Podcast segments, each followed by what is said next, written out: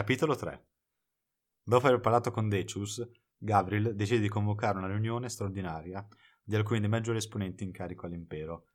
Decius avvisa Ritzar e Ares di recarsi in sala riunione il prima possibile.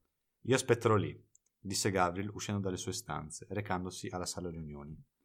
Poco dopo, i due convocati con Decius raggiunsero la stanza dove trovarono Gabriel, seduto a capotavola di un enorme tavolo che riempiva la stanza. Tredici posti a sedere, con un monitor ad ogni postazione. Con monitor ad ogni postazione. Attrezzature riempivano il candido tavolo dove vi stavano apprestando a sedersi Decius, Ritzar e Ares. I tre convocati si sedettero e Gabriel non fece in tempo a proferire parola che subito Ritzar iniziò a tempestarlo di domande. Gabriel, che succede? È successo qualcosa? Perché una riunione straordinaria? Perché? Zitto Ritzar, lasciami spiegare. Comunque vi ho convocati qui oggi per organizzare una nuova operazione, che verrà divisa in due parti. Questa operazione si baserà principalmente su voi tre. Il nostro obiettivo sarà torre un'offensiva rivolta a riconquistare parte dei territori che abbiamo perso contro la Neopolonia.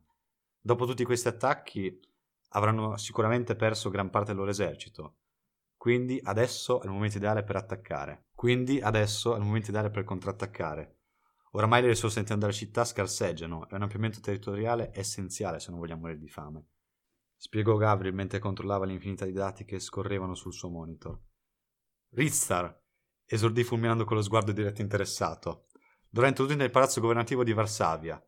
Dovrà estorcere le maggiori informazioni possibili riguardo i loro piani di attacco e di difesa.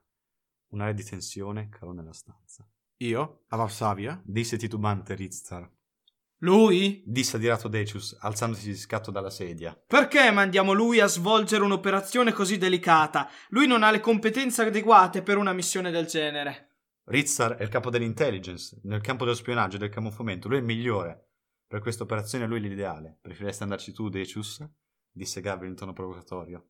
Va bene, delle informazioni, ma quali di preciso? Cosa ti serve? Dobbiamo recuperare informazioni riguardo il loro attacco futuro la loro composizione dell'esercito, i loro piani di difesa, ma soprattutto informazioni riguardanti il presunto esilio del vecchio monarca, che è stato deportato da Tuntet. Almeno questo dicono le fonti ufficiali che trapelano dal popolo. Il vecchio re è stato esiliato fuori dai confini, neopolacchi, in un posto mai specificato. Il tuo compito sarà quello di trovare ulteriori informazioni su di lui. In caso Tuntet avesse raccontato la verità al popolo, e ci sarebbe ancora re in esilio, e quindi di conseguenza avremo la possibilità di guadagnare un potente alleato. Nel caso la storia fosse falsa, avremo una possibilità per rovinare la sua reputazione, che gli farà perdere sicuramente il consenso del popolo. Ah, un'ultima cosa. Visto che Ritzar potrebbe aver bisogno di un aiuto esterno, qualcuno di voi dovrà affiancarlo nelle comunicazioni, disse Gabriel voltandosi verso Decius. Quindi è per questo che hai convocato anche Ares? chiese confuso Decius. No, lui dovrà partecipare alla seconda parte della missione, quindi... No, assolutamente no. È inammissibile che uno del mio calibro debba lavorare per un inetto come lui. Urlò Decius indicando Rizzar con fare disgustato. Rizzar, sospirando, si è acceso una sigaretta per cercare di mantenere la calma e non sbraitare parole d'odio contro Decius. Decius, datti una calmata. Tanto oramai ho già deciso. E tu, Rizzar, spegni subito quella sigaretta. Ricordano entrambi che siamo nel mezzo di una riunione. Disse scocciato Gavril. Ma scusami, Gavril, allora io cosa dovrei fare? disse Ares. Gavril, spostandosi verso la parete che aveva dietro di sé, fece comparire un ologramma dove vi era raffigurato uno schema che indicava le componenti dell'esercito e i possibili piani d'offesa attuabili. Allora, Ares, il tuo compito è quello di preparare l'esercito per questa operazione. Essendo un'offensiva con pochi uomini e molto intensa, in caso di fallimento non avremo altre possibilità di contrattaccare.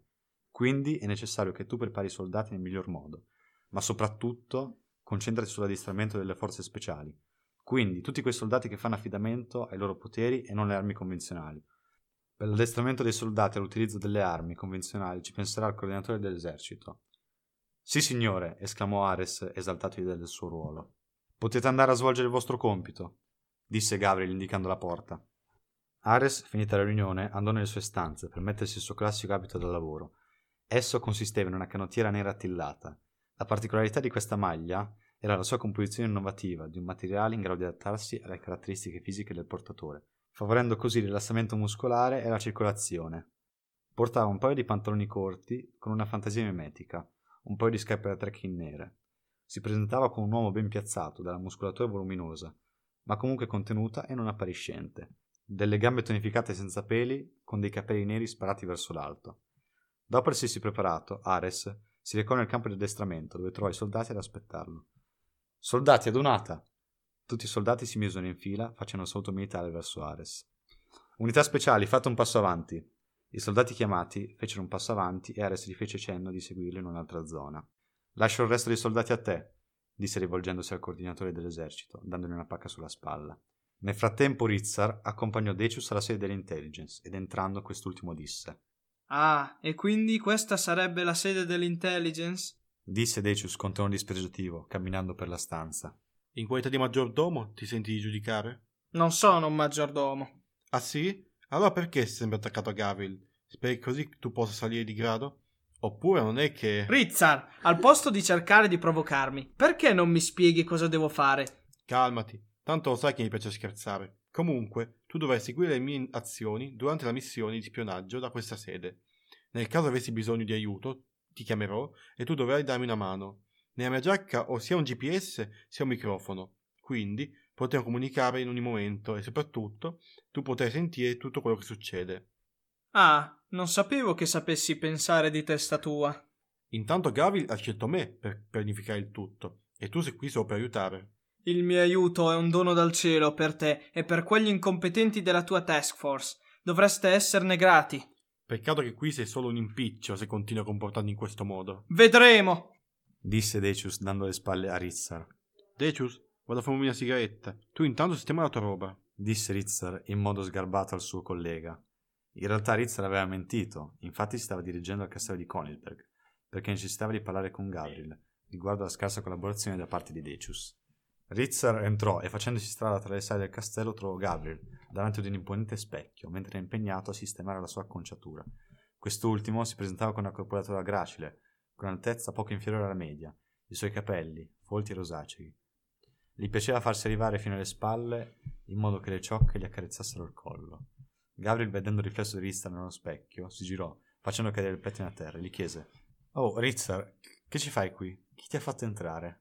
Non importa, Gavril, ho bisogno di parlarti urgentemente. Di cosa? chiese Gabriel. Del comportamento di Decius.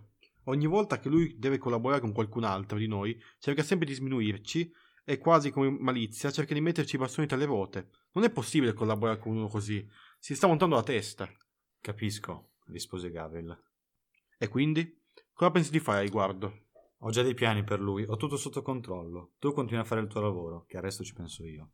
Rizzar, rimastoci male, si avviò al di fuori delle stanze di Gabriel, ma prima che potesse uscire, quest'ultimo lo fermò e gli disse: Un'ultima cosa, evita di introdurti nelle mie stanze senza il mio permesso. Rizzar, senza dire parole, uscì dalla stanza.